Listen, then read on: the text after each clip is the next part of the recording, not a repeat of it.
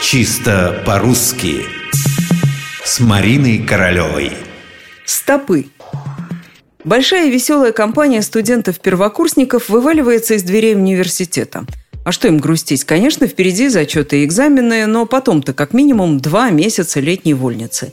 И хотя до этого еще далеко, все равно настроение лучше не бывает.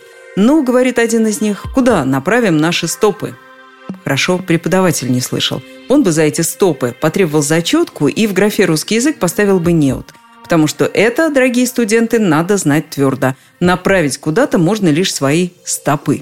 Запомнить это легко, потому что здесь мы имеем дело с устойчивым выражением «направить свои стопы», то есть отправиться куда-то. Уж куда там студенты пойдут, то есть куда они направят свои стопы, они решат сами. А мы направим свои стопы к словарям, чтобы посмотреть, что там говорится про слово «стопа». Стопы бывают разные. Та, о которой шла речь до сих пор, это не что иное, как часть ноги или же поступь, что все равно связано с ногами. С единственным числом проблем нет. Стопа, стопы, стопе.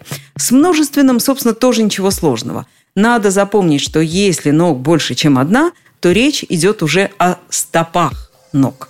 Стопы, стоп, стопам, стопами о стопах. То есть ударение во множественном числе всегда на окончании – если вы хотите куда-нибудь направить свои стопы. Со стопами разобрались, но есть и стопы.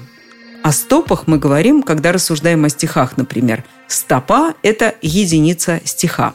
А когда единиц несколько, это уже стопы. Бывают еще стопы бумаги, и это, в отличие от стихов, и потрогать можно, вполне осязаемая вещь.